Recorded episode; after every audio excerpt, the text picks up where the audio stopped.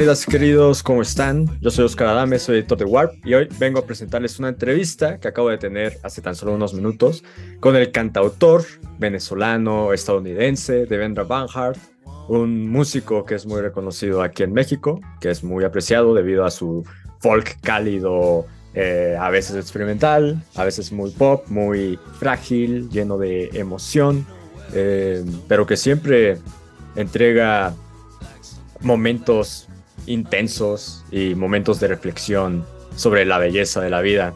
En esta ocasión hablamos porque se va a presentar como headliner del festival Marvin. Eh, va a ser su primer show como solo, sin ningún tipo de músico de acompañamiento en muchos años. Y también va a ser la patada con la cual va a iniciar su nueva gira. Una gira que está trabajando para terminar de eh, grabar de componer su próximo álbum de estudio, el sucesor de Ma. Eh, sobre este disco nos dijo que trata un poco sobre la tensión que hubo dentro de la época del COVID-19 y también hablamos un poco sobre la importancia de la literatura, la literatura sobre todo para infantes y sobre cómo se puede llegar a ser libre de cierta forma, cómo aprender a ser libre. También hablamos un poco sobre esta fotografía que me tomó hace varios años. Este, nuestras uñas coloridas y pues reflexiones de la vida. Entonces espero la disfruten tanto como yo la disfruté al hacerla y que aprendan un poco sobre este hombre que es una persona increíblemente interesante. Entonces espero la disfruten. ¿Y tú por qué haces arte? En Warp Talks escucharás a grandes artistas de todos los ámbitos músicos, actores, escritores, escultores, directores y creadores. Y conocerás la razón por la que se dedican a las industrias creativas. Bienvenido a Warp Talks, una producción de Warp Podcasts. ¿Qué descubriste de ti en la pandemia? Que, me, que me gusta la gente. Ok. Pensaba que odia, que no me gusta. O sea, yo era como, ay, no, no quiero salir, no quiero hablar con nadie. Y bueno, no es que me no es que me, bueno, me gusta, no me encanta. Pero sí, era como, wow, ah, sí, me gusta la gente. Extrañaste a la gente. Sí, sí. Y no, no, no, eso era como, no sabía que era tan importante para mi trabajo observar a la gente.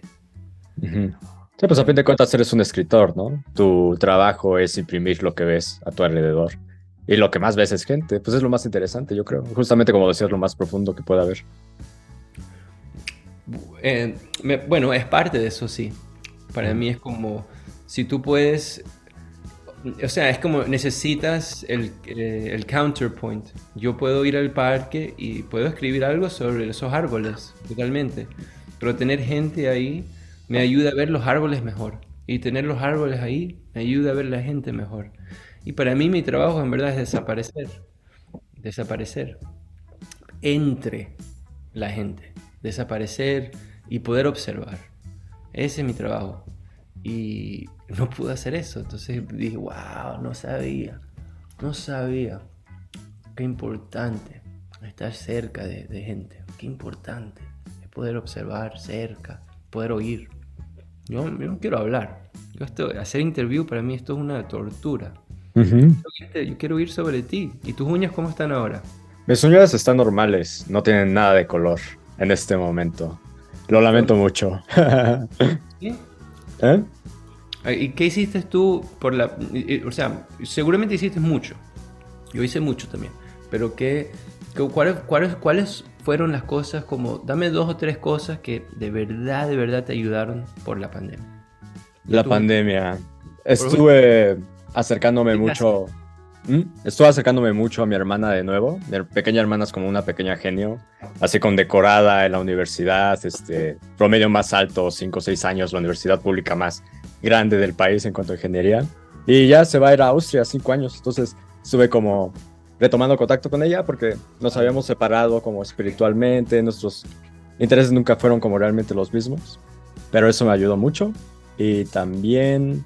¿Qué va a pues estudiar en Austria? Eh, la verdad no estoy seguro. Va a ser un doctorado sobre un tema de células, ingeniería celular, algo por el estilo. Increíble. Sí, muy interesante. Y otra cosa que me ayudó pues fue escribir. Yo la verdad tengo como el interés, la intención, el empuje de en algún punto ser como un escritor para niños, este escritor infantil, escribir caricaturas, películas, libros para infantes, porque me gusta estar con niños, siento que ellos reciben como que los mensajes de forma más optimista siempre. Y eh, estuve pues ensayando eso, ¿no? Ahora sí que si tengo tanto tiempo libre y estoy tan encerrado todo el tiempo, pues es buen momento para ejercitar ese tipo de ejercicios creativos. ¿Ya tienes el, libro? ¿Lo escribiste o...? Tengo algunas cosas, pero todavía no siento que esté listo wow, mm, bueno, avísame cuando lo, cuando, cuando lo tengas listo. Me, me encantaría leerlo. Em, me encantaría leerlo. Yo tengo, acabo de, uno que, wow, para ver dónde está. Em, ok, bueno, es que no quiero interrumpir, pero tengo, ah, aquí está. Este libro, Ajá. Este, ¿lo, ¿lo has visto? Mira eso. ¿Qué ah, está increíble. el bosque. Está hermoso es wow, esto es una belleza. Entonces un ejemplo aquí de un libro que es para los, los, bebés o lo que sea, no sé, infantil, pero todo el mundo lo puede apreciar. Es como una obra de arte total. El bosque se llama. Mira. Yo creo que los buenos fairy tales, los buenos como cuentos folclóricos, o sea, siempre han sido lo mejor de lo mejor, ¿sabes? Mejor, totalmente. Son es, como, es mitología, pues, es mitología. De acuerdo. Mitología que e, existe eh, afuera del tiempo, que es como de verdad, esas son las historias ancestrales que están en nuestra DNA y existe para, para enseñarnos cómo vivir. es el punto. Es el punto. Es una escuela de valores, ¿no? Una escuela pues más o menos como de cómo comportarte, de qué es lo que más te va a hacer bien, cómo ser libre, cómo ser... sí, exacto. ¿Cómo? Imagínate eso, escuela de valores. Hoy vamos a, vamos a estudiar cómo ser libre. Eso no pasa en, el colegio. No, solo pasan los libros. Muy interesante. Porque bueno, no vivimos en una sociedad donde eso es la, ese es el, eso es celebrado cómo ser libre. Imagínate eso, imagínate eso. Ay, vas a la, universidad, ¿para qué? Ah, voy a estudiar cómo ser libre. Claro, la filosofía sería eso, pero en verdad, más o menos. La filosofía es como, qué, qué horror es no estar libre. Y este, y este, y este es el, esto es lo que estoy sufriendo y soy muy inteligente. Esa es la filosofía. Pero el corazón, el corazón solamente quiere oír historias sobre cómo ser libre. Eso es todo. Creo que eso es lo que hacen los artistas. Creo que si quieres ser libre tienes que estudiar escritura creativa o música. O no estudiarlo, simplemente hacerlo, ¿sabes? Porque de esa forma creo que el artista más bien como que se encuentra a sí mismo todo el tiempo, ¿sabes? Y para hacer arte tienes que aceptarte al 100%. Y si te aceptas al 100%, yo creo que es la forma más alta en la cual puedes llegar a ser libre, como aceptarte para, alguna gente no tienen que hacer nada más que practicar la cosa. Ah, mm. Se meten en su taller y empiezan. Eso es todo lo que tienen que hacer. Para otra gente y para mí también necesito guías. Necesito, necesito mentores. Necesito artistas y maestras que me pueden guiar. Y eso es muy importante. Yo, a mí tú me das una guitarra y, y, la puedo tocar 10.000 años. Y yo personalmente no me pongo mejor. necesito, eh, necesito esa guía, necesito una maestra que venga y me diga, mira, pon el dedo aquí, pon el dedo aquí. Entonces es muy importante para mí. Eso me, eso me dolió, me dolió mucho cuando empezó la pandemia. Eh, sentí como una cosa que era como, ah, no te preocupes, es solamente de gente vieja. Eso es como un sentimiento general. Y yo dije, yo pensé, coño, pero esa es la gente que... Que nos enseña. La sabiduría, eso todavía son esa gente. He hablado, era como un sentimiento general que era, hablaba de la gente vieja o, como si no son, no son personas. Y eso me parecía, coño, wow, eso me dolió. Eh, porque, como dice, el punto es que hablando de ser un artista, de, de, trabajar para estar libre, y eh, eh, eso, y el trabajo es trabajar para estar libre, para después liberar a otra gente. Porque en verdad la sabiduría, o sea, un adulto, una persona que sabe que quieren estar libre para poder liberar a otros. Muy importante eso. Eh, alguien, una, una, una, maestra de... Oh. Sí, te escucho. Una maestra de Zen, Susan Moon, me dijo una cosa hace unos días que era ayudar, me dijo esto, ayudar a otra gente es la cura para el miedo. Ayudar a otra gente, claro, sí. La cura para el miedo es ayudar a otra gente. Y eso me pareció, wow, increíble. ¿Y qué es, qué es, o sea, libertad es no tener miedo? En muchas maneras, ¿no? Y por eso solamente estoy poniendo un énfasis en, en, eso, de tener, tener eh, guías. Guías es muy importante, me parece.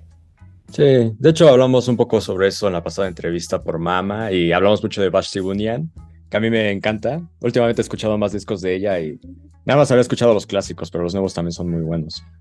Este, y ya, pues que... Quería terminar esta entrevista enseñándote un vinilo que encontré en Londres hace poquito. que es tu colaboración con Shushu de hace como 20 años. ¿No lo tienes? Véndemelo, no, mentira. Si quieres te lo vendo, te escribo por Instagram y te mando mi libro de una vez. Más quiero tu libro, pero... Pero qué placer ver eso. Shushu me encanta, qué bello. Ese fue mi segundo tu gira de toda mi vida. Hace, hace tiempo ahorita. Pero qué cool ver eso, ¿no? Eso no yo no, de verdad no tengo eso. Pero prefiero tu libro, ¿ok? Me lo mandas cuando termines, ¿ok? Va, te escribo por Instagram, ¿vale? Dale, por favor. Va. Bueno, pues te mando un gran abrazo, ya me están corriendo, pero fue un gusto platicar contigo otra vez, te mando un abrazote. Y pues voy a ver si, si voy a tu concierto, va a estar seguramente muy bueno y lo voy a apreciar mucho. Estás súper invitado y ahí nos vemos, ¿ok? Pero ponte las uñas, ¿eh? Ah, va, me pongo las uñas, está bien. Bye, cuídate. ¿Y tú por qué haces arte? En Warp Talks escucharás a grandes artistas de todos los ámbitos músicos, actores, escritores, escultores, directores y creadores. Y conocerás la razón por la que se dedican a las industrias creativas. Bienvenido a Warp Talks, una producción de Warp Podcasts.